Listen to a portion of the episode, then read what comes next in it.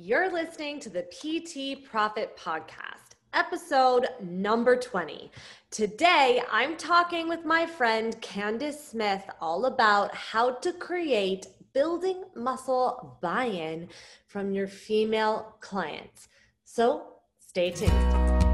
Hi, I'm Beverley Simpson, former fitness manager turned online personal training business owner. And this podcast is where smart fitness professionals, including trainers and clinicians, discover how to increase client performance in movement, package and position their products and services, and get out of their own way so that they can increase their revenue to live a life that they love without sleazy sales. Welcome to the PT Profit Podcast.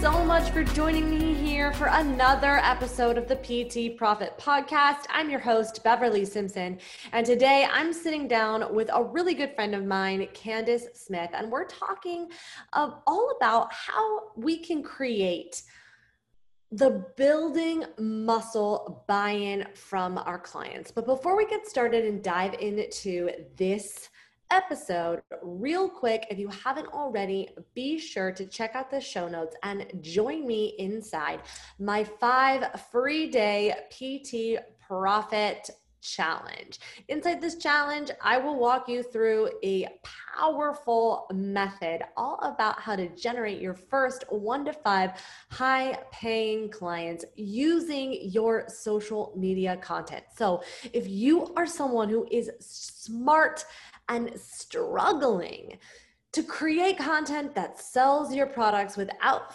feeling those sleazy sales selling tactics and you really just want to connect with your ideal clients and start generating the revenue for your business that you deserve then be sure if you haven't already to join me inside this free 5-day challenge it's going to be fun and I can't wait to see you inside so, without further ado, I'm going to go ahead and roll this interview. We talked all about how we can create building muscles for our female clients, how we can create that buy in because so many women are still struggling with feeling like, I don't want to be bulky and I don't want to strength train. And so, we talked all about how we can work away, get away from the current fat loss goals, those 365 fat loss goals, how we can actually get our clients on board with strength training, especially if they're nervous.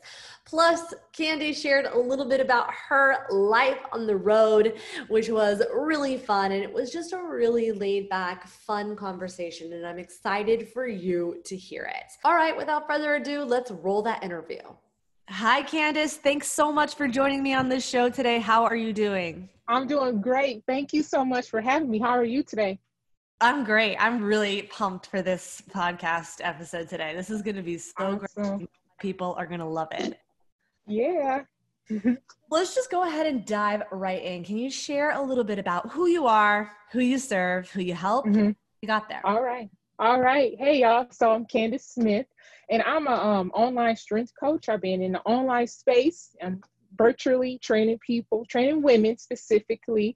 Um, a lot of women come to me to, of course, drop body fat and get strong. But we move more. I try to get them more moved more towards not always chasing fat loss and to spend some time in eating more food or even if we're approaching fat loss, we don't have to drastically cut the calories to poverty macros like a lot, a lot of women tend to do. So a lot of women coming to me under underfed and over and doing the most. And I'm like, it does not take that much, you know, take that much to get to where you, you're doing too much. So um my background a little bit, it comes from um extremism as well so i can speak to my clients um actually my my journey started um, with being turned into veganism not veganism vegetarian vegetarian sorry i just wrote a blog post talk or uh, email talking about both so they kind of almost go interchangeably but um vegetarian and running And um, I thought that was the way. Of course, most women think running is the way to go. Nothing wrong with running, but I was not good at it. Even after doing it for a long time, I didn't really enjoy it. But I thought that's what um, it, that's what I needed to do to you know get healthy, get fit, or whatnot, and not eat meat. And I love meat, so you know. Um, so from there, um, I finally hung that up and I dabbled a little bit in weights in college. I think um, Beverley read that at Western Michigan. I started dabbling a little bit uh, when I got into college, and but I didn't take it serious. It wasn't until like early 2000s, and I probably date myself, but whatever. um, I got serious about um, lifting and eating properly not underfeeding myself, but eating more um, whole foods and incorporating meat back in and training with weights. And boom. So I was doing great in, in that area once I got used to and teach myself how to weight train and reading and educating myself. But then I got into physique competitions. And that uh, was a whole nother um, extremism. And between that, doing various diets and getting a little bit of body dysphoria and um, you know having a um, I don't know if I say it's a piss poor relationship with um, food, disordered a little bit of disordered eating for several years, and then I had to hang up the um, competing because it just wasn't um, serving me anymore. Um, and I actually eventually got with a coach that did it right. And but it was time to hang up the clear heels. As like you know those clear looking stripper stripper heels that's what a lot of people know them of. Okay. two quick questions for you. One yeah yeah what caused you to go into competing and were you training people at the time um i wasn't training people yet that this was pre or was i no two i started my personal training business in 2009 yes, I was still competing. So yes, I was competing, but just lifestyle clients, um, not uh, competition clients. Um, and I went into it because like I, I, I love the art. I love muscle and I love the dedication and I'm disciplined in that way to be in the gym, to build muscle, to be eating the, you know, eating, eating the food.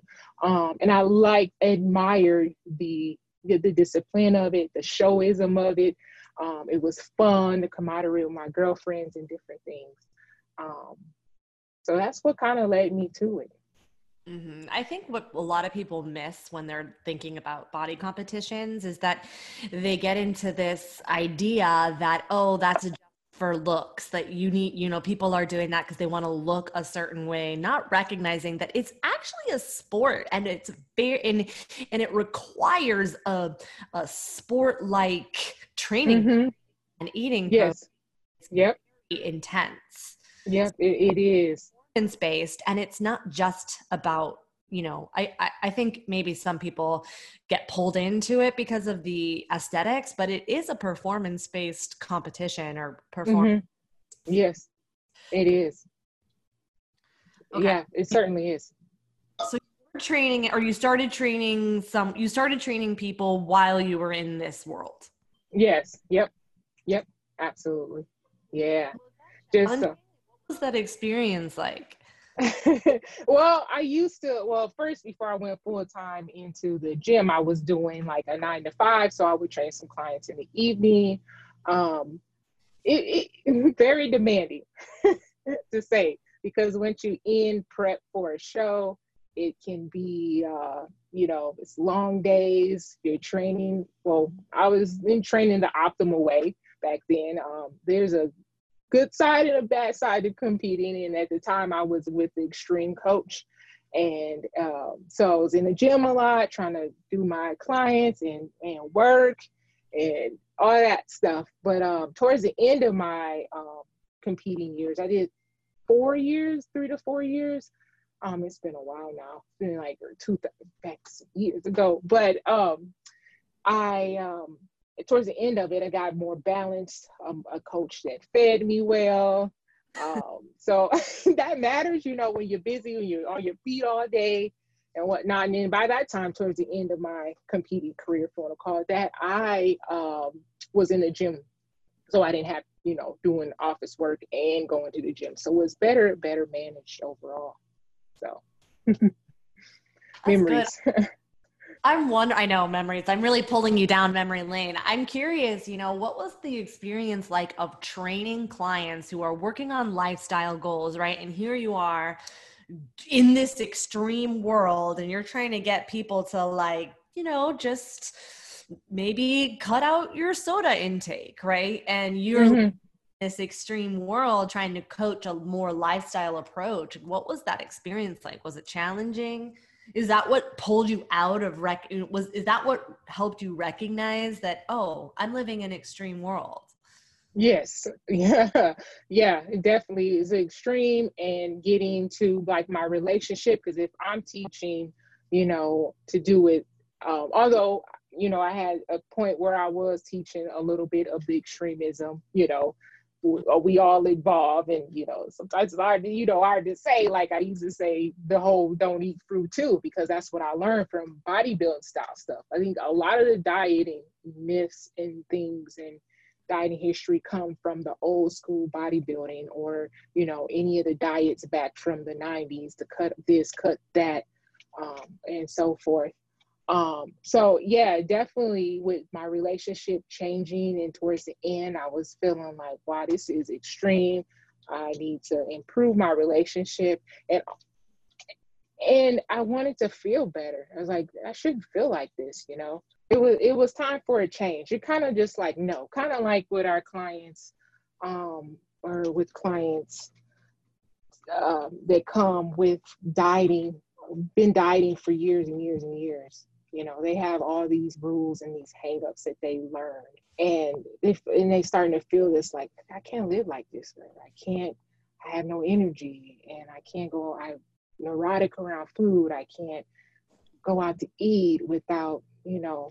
It comes a, a change, and it, it's hard for a lot of women to get out of that dieting mindset. So I do a lot of that work still, even with a client that's ready to move into, you know, eating more food and training it's like you know you still get questions like but is it but is it really okay to eat carbs after a certain time or things of that nature so yeah great okay cool so so how i'm really excited because we're going to be talking about one of the things that i really love about your work and i've been following your work now for a while. I mean, I can't believe it's been so long since we first met. It's like been, I know. I really love about your work, and honestly, it was you that really helped me kind of get okay with talking about fat loss because I feel like, and I've talked about this in previous podcasts, mm-hmm. huge pull in the industry right now. It's a kind of associate working on fat loss with self-esteem loss and that if you're teaching fat loss then it means that you are trying to fit this diet culture which is actually the opposite of what we right mm-hmm.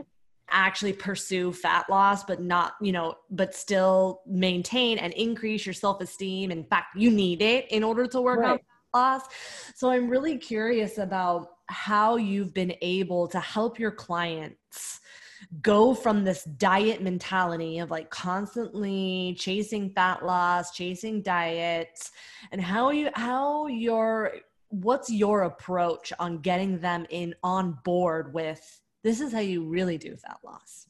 Mm-hmm. Um. Well, one, you I, t- I uh, express and iterate iterate the fact that one with my clients that it does not have to be so low your calories you've been i know you've been there and fat loss the way we approach it the way you used to approach it and the way a lot of people approach it is again in the extremism it doesn't have to be that extreme and then just educating my clients on you know you've done so many diets sometimes you don't even know what a carb from a fat is and a protein I think a lot of time with the knowledge and awareness, I take a habit based habit based approach and a macro based approach, more flexible nutrition, flexible, people know as flexible diet and flexible eating. Um, because flexible and doing macros as a necessarily a diet. We're eating macros whether we're um, tracking them or not. And mm. if you understand what you're eating not even it, it don't even have to be if you have if you have issues a lot of women you know have done macro coach macro dieting and may have done it extremism in an extreme way right mm-hmm. but i like to get them and show them that no you can this is the way this is how you eat food um, it doesn't have to again on these low numbers what is your protein sources? Where is your um, protein on your plate? Where's your carbohydrates? Where's your veggies? And also that mindset is huge switching from you know i got to follow this this long list of or this this meal plan or i got to follow this low carb thing. But you following all this stuff when you feel like crap. So it's like just getting to the client and approaching the fat loss in a more sustaining way a more way where it can fit into their lifestyle and not the other way around Mm, so you do have them like track calories and or track macros. Sometimes, yeah, it depends on the client. Mm-hmm. Mm-hmm. Or habit-based approach. Um, my background also is in um, precision with precision nutrition. Yeah, like I say, even if we don't track them, we still need to know what a portion is for ourselves. What do I need for protein? How many, you know, portions should I have a day if we're going that right? Or also, you know, take the approach. Let's look at um, is that plate balanced? Mm-hmm. You know, a, a, lot of women are still shy of um, carbohydrates. Mm-hmm. Um, and you training and you doing all these these classes, or you going to do your own workout, or you you running and you're not fueled, and you wonder why you feel like poo from yeah. day to day in the gym and in your life when you you know when you're just doing things you know your regular daily activities and it all ties back and stems back to always still even if you're not consciously or intentionally chasing fat loss or weight loss sometimes you're actually doing it you don't even know it because of your habits from past still mm-hmm. eating like i always say i probably in my um, literature I always say eating like a bird um, a lot of women are doing that consciously and not consciously yeah, I also think too it's an important thing to note that I think a lot of trainers miss is that we're in this world 100% of the time and that it's so easy for us to just assume that everyone knows what a carbohydrate is or that everyone knows what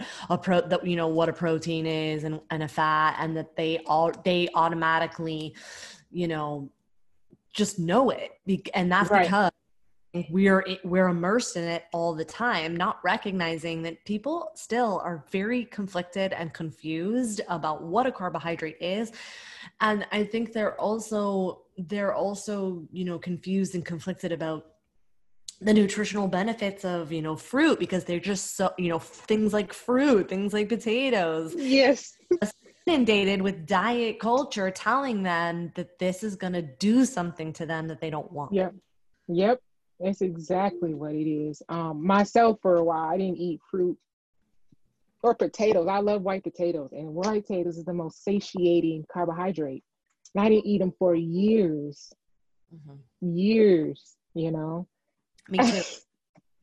I'm like, where's these been all my life? You know, I used to survive just on a grapefruit training in the mm-hmm. morning at five o'clock in the morning. Like, how healthy is that? And women are, you know, we're up, like you said, we're up against that. We're where um, we have to it's come down to like i think yesterday i was talking in my stories about exposure learning pulling these foods back in. That's one way in which i help clients my clients my strong sisters.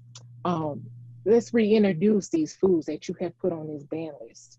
Show you that it is not that particular um, that item causing you to gain all this weight or whatever or change your fitness or whatnot. Mm-hmm. I don't know if I answered. It was a lot in there.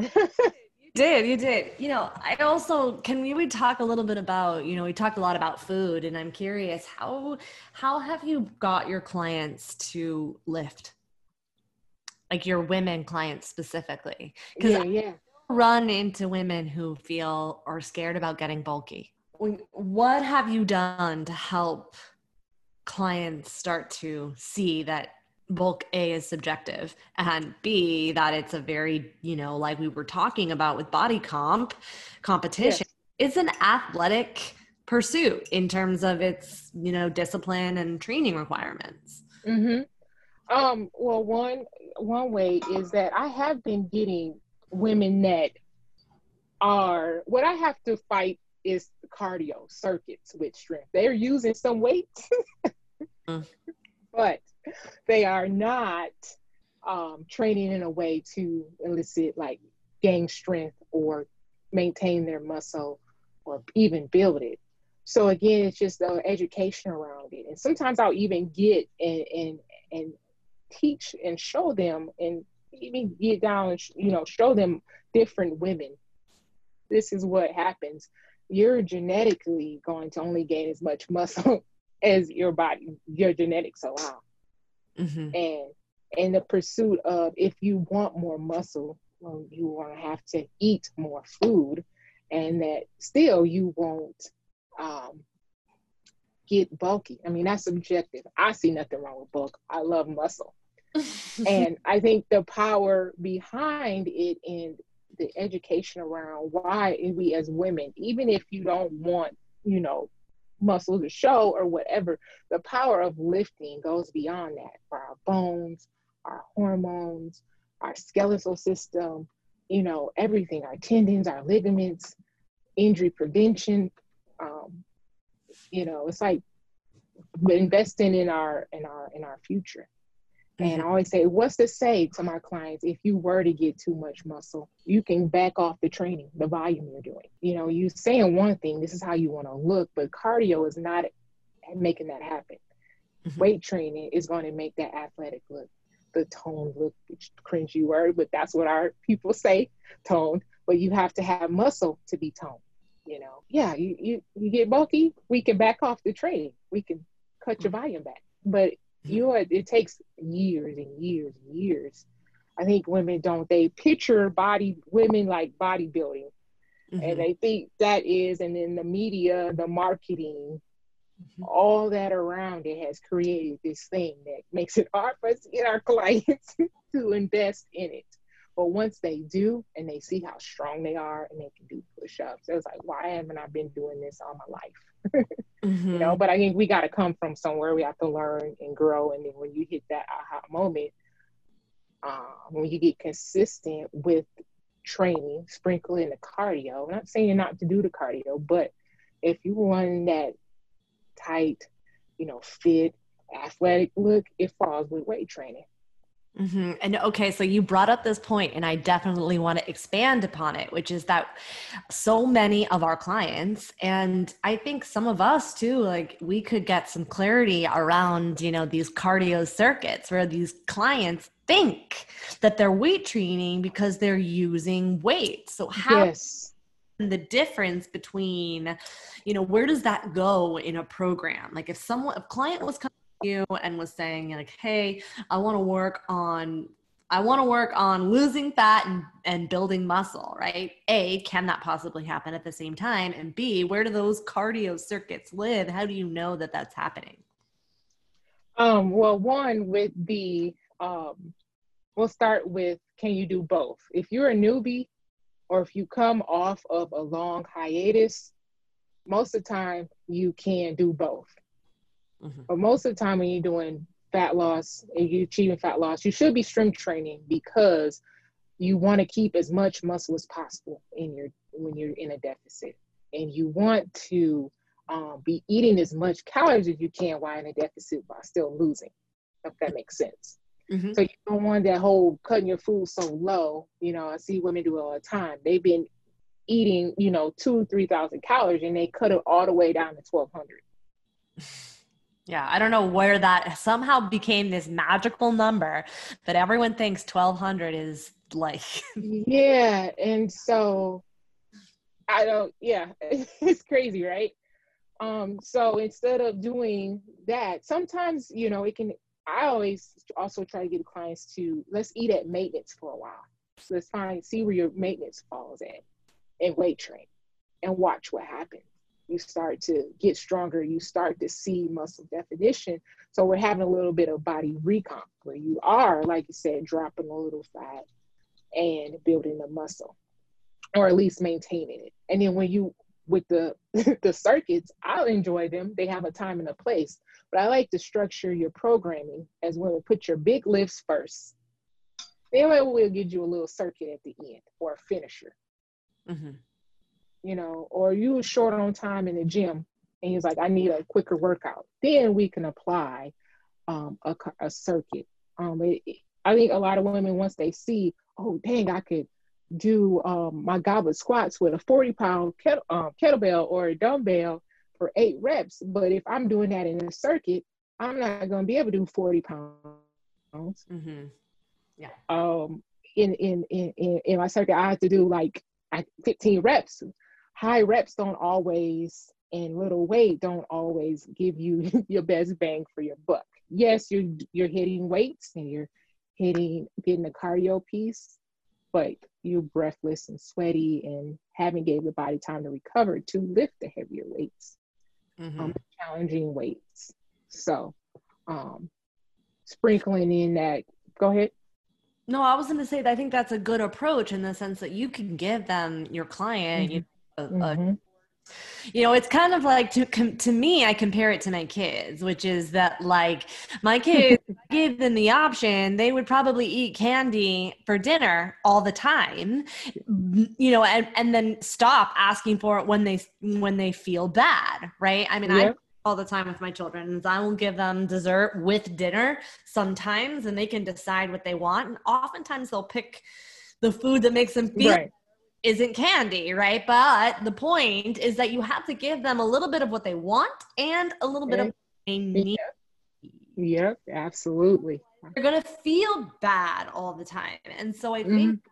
trainer and I know this was true for me that it was sometimes hard to create buy-in for my client to get them to want to do the 8 reps and want to do the same thing over and over again because they get bored. Yep. Yep. And it would be e- it was easy to just be like okay i'm gonna make them you know sweat i'm gonna yep. move and then they like it but then they weren't getting the results that they wanted yes yep so it can be a hard balance to find absolutely that. yeah it really can and um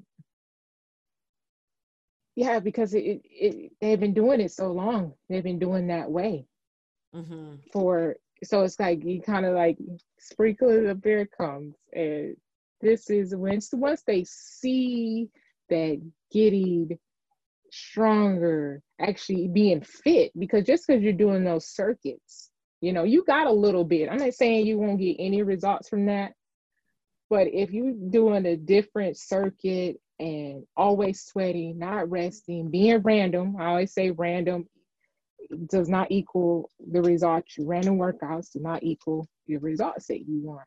Now, I say also tell my client people, not just to my clients, but in general, I'm talking to women, if that's what you want, by all means, go for it. If you just want to go in the gym and you can be consistent in that, but I'm getting women that want the results, they want to look stronger, they want to be fitter, they want to do um, push ups, pull ups, squat their weight, deadlift, you know, their weight this is what it takes. So I gotta, yeah, yeah. Sometimes it is a little bit hard to buy them in, but what you're doing over here ain't working for what you say you want. Yeah, but results, right? When you start, right. when you start getting results, yes, people will listen. Mm-hmm. They do. um, what would you say? Um, how have well let me let me rephrase that question. How have you been managing all of the gym shutdowns that have been going on across the world right? How have you been able to to adjust your programming for your clients so that they you know continue to see results if they don't have access to their gyms? Yeah um, well, right when we first started, it was just more get people transition into working from working out at, at home. Um, I do provide, um, so getting that idea before I jump into the next part, getting buying into that you can still, and I talk about this often too in my in my um, con- uh, content and stuff, is that we just have to adapt.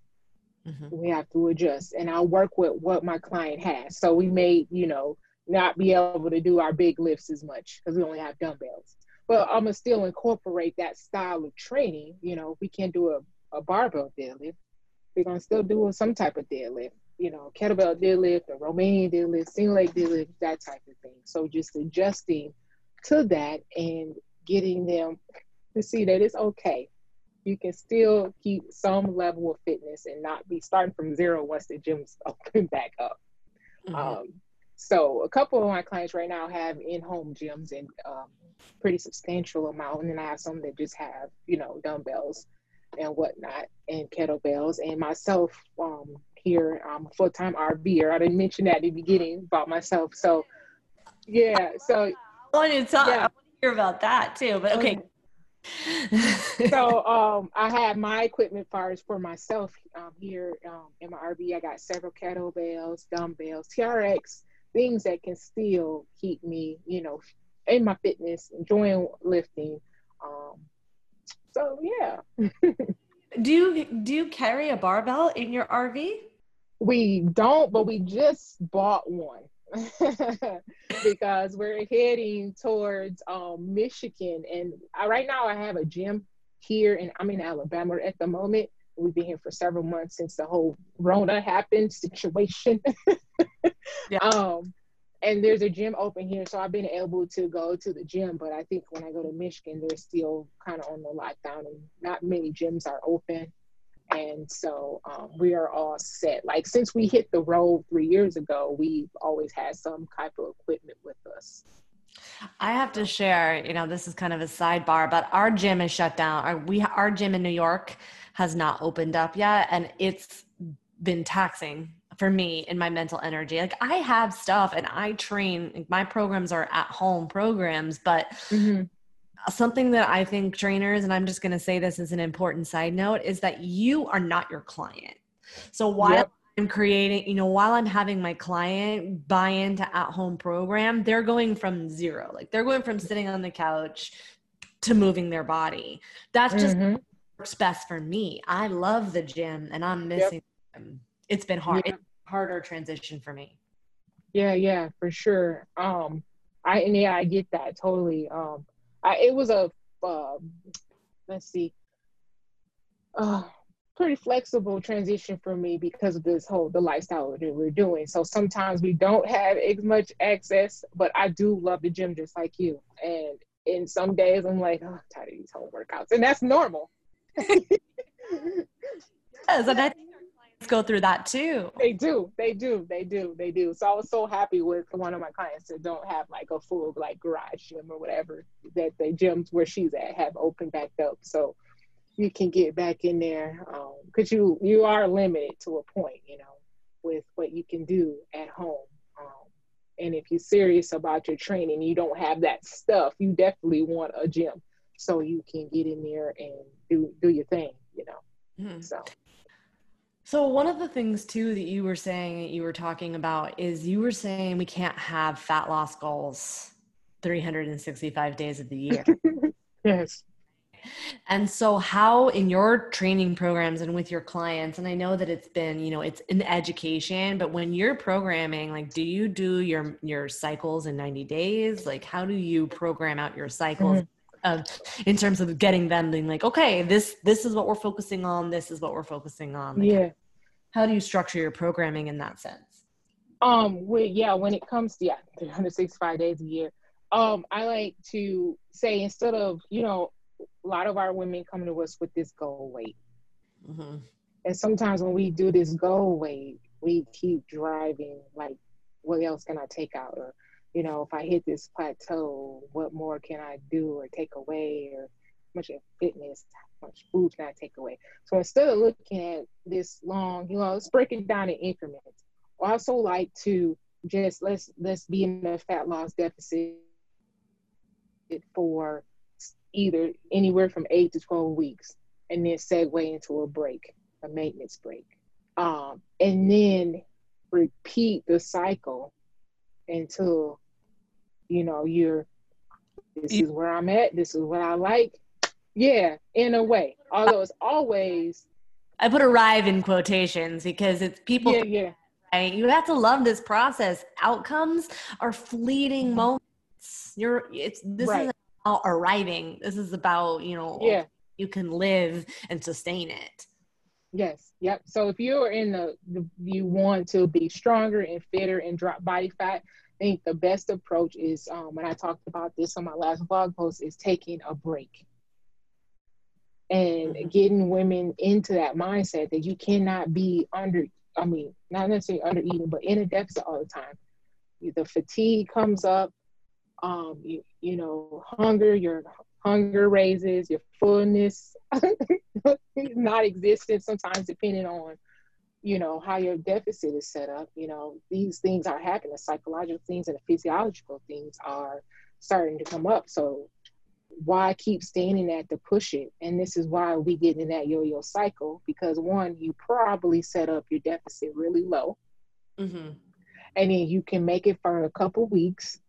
It's not if it's when when it's when you're being extreme. Um and then you i'm gonna start again and you you go and you eat, you overeat you binge or what have you. I know not saying people have binge eating disorder binge disorder but we all if we undereat we're all going to at some point go into overeating or binging on food. Um however that you know. Um so then you start over again that yo-yo. I'm oh this didn't work so i'm gonna do this and whatnot. But so when i my clients i prefer you know to not let's not be. In or what i talk about all the time is let's not always be eating under our you know our maintenance all the time. Let's eat a little bit more food and feel great in the gym and lift. And if we still wanted to approach some more fat loss let's reset the cycle. So then again, that whole eating food, eating more food while cutting is the better thing.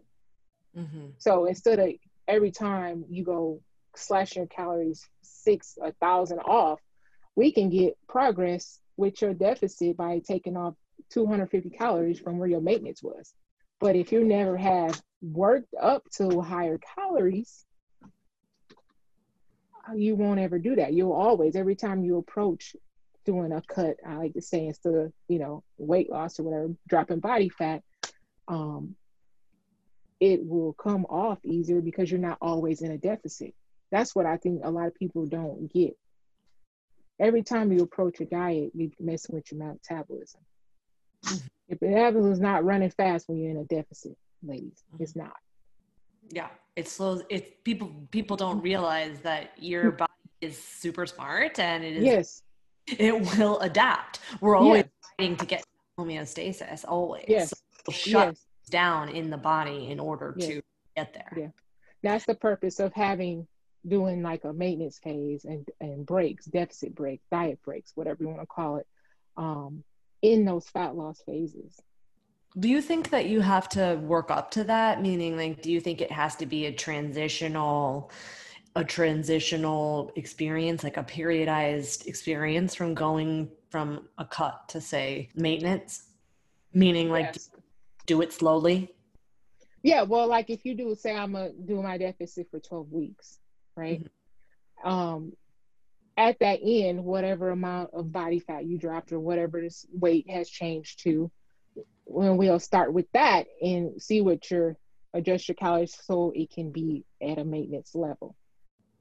Okay, so so Um, would you like just do it overnight? Like, would you say, okay, great, you're at a deficit tomorrow?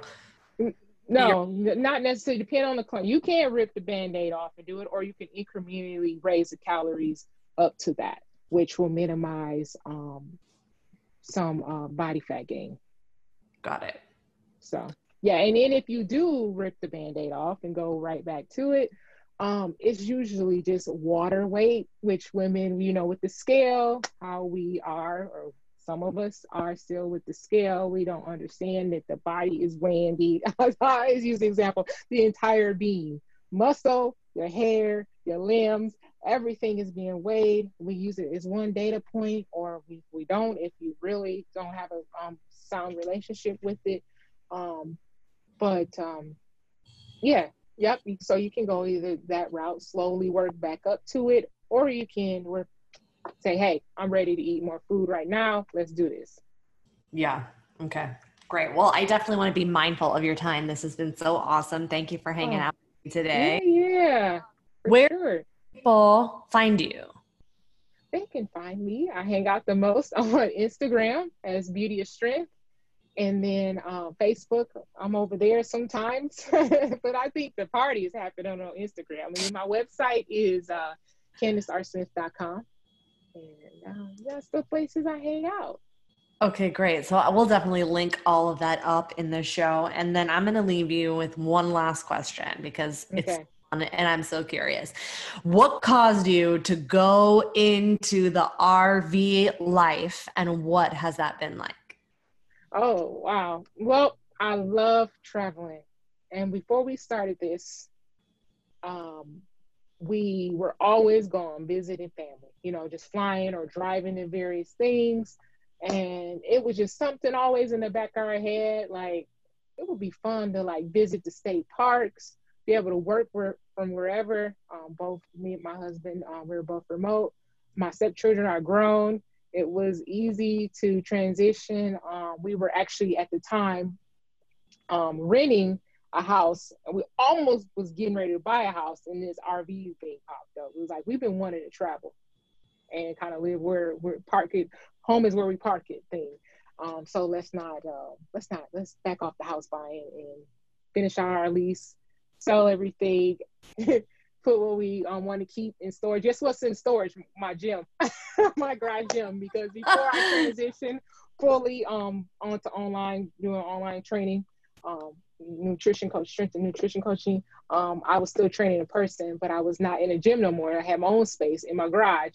Um, mm-hmm. Had converted the garage to a gym. So we put um, sold a few pieces of equipment and put everything we put everything else in storage. Are they still so, in storage? Yeah. Yep. Oh. Yeah. Are yeah. you intending to do the RV life forever? No, I don't think forever. Um, maybe a few more years, but we just really, really have liked being able to pick up and go. Um, although a lot of people see it as glamorous, it's still like we're not like you know when you pull in a park, you see most people are here just for vacation or a weekend thing. We we still just our house is on wheels. Oh, we have the opportunity to go, you know, all around the country. Um, it's very interesting. If you want to know more about like um, the RV life we do, my husband and I do have a um, YouTube channel and an Instagram, um, and that's Tripping with the Smiths, and um, on oh. Facebook and on Instagram. So um, yeah, it's a very interesting lifestyle. Um, it is not the American traditional way, but but I mean, uh, right now, what is? No one's really right. Know, no, no. Where's your favorite spot? So far, since when we hit, we were um, traveling more often. Rona has slowed that down, but our mm. first year and a half, we did a lot of national parks, and Zion was my favorite in Utah. I like Utah. I like like the coast area, Oregon, that area, um, which hopefully we'll get back to. Um, hopefully in the new year around that time. Cool. That's so cool. All right, Candy. Thanks so much for hanging out with me today. I really appreciate it. And we'll catch you next time. All right. Thank you for having me. Thank you for listening to the PT Profit Podcast.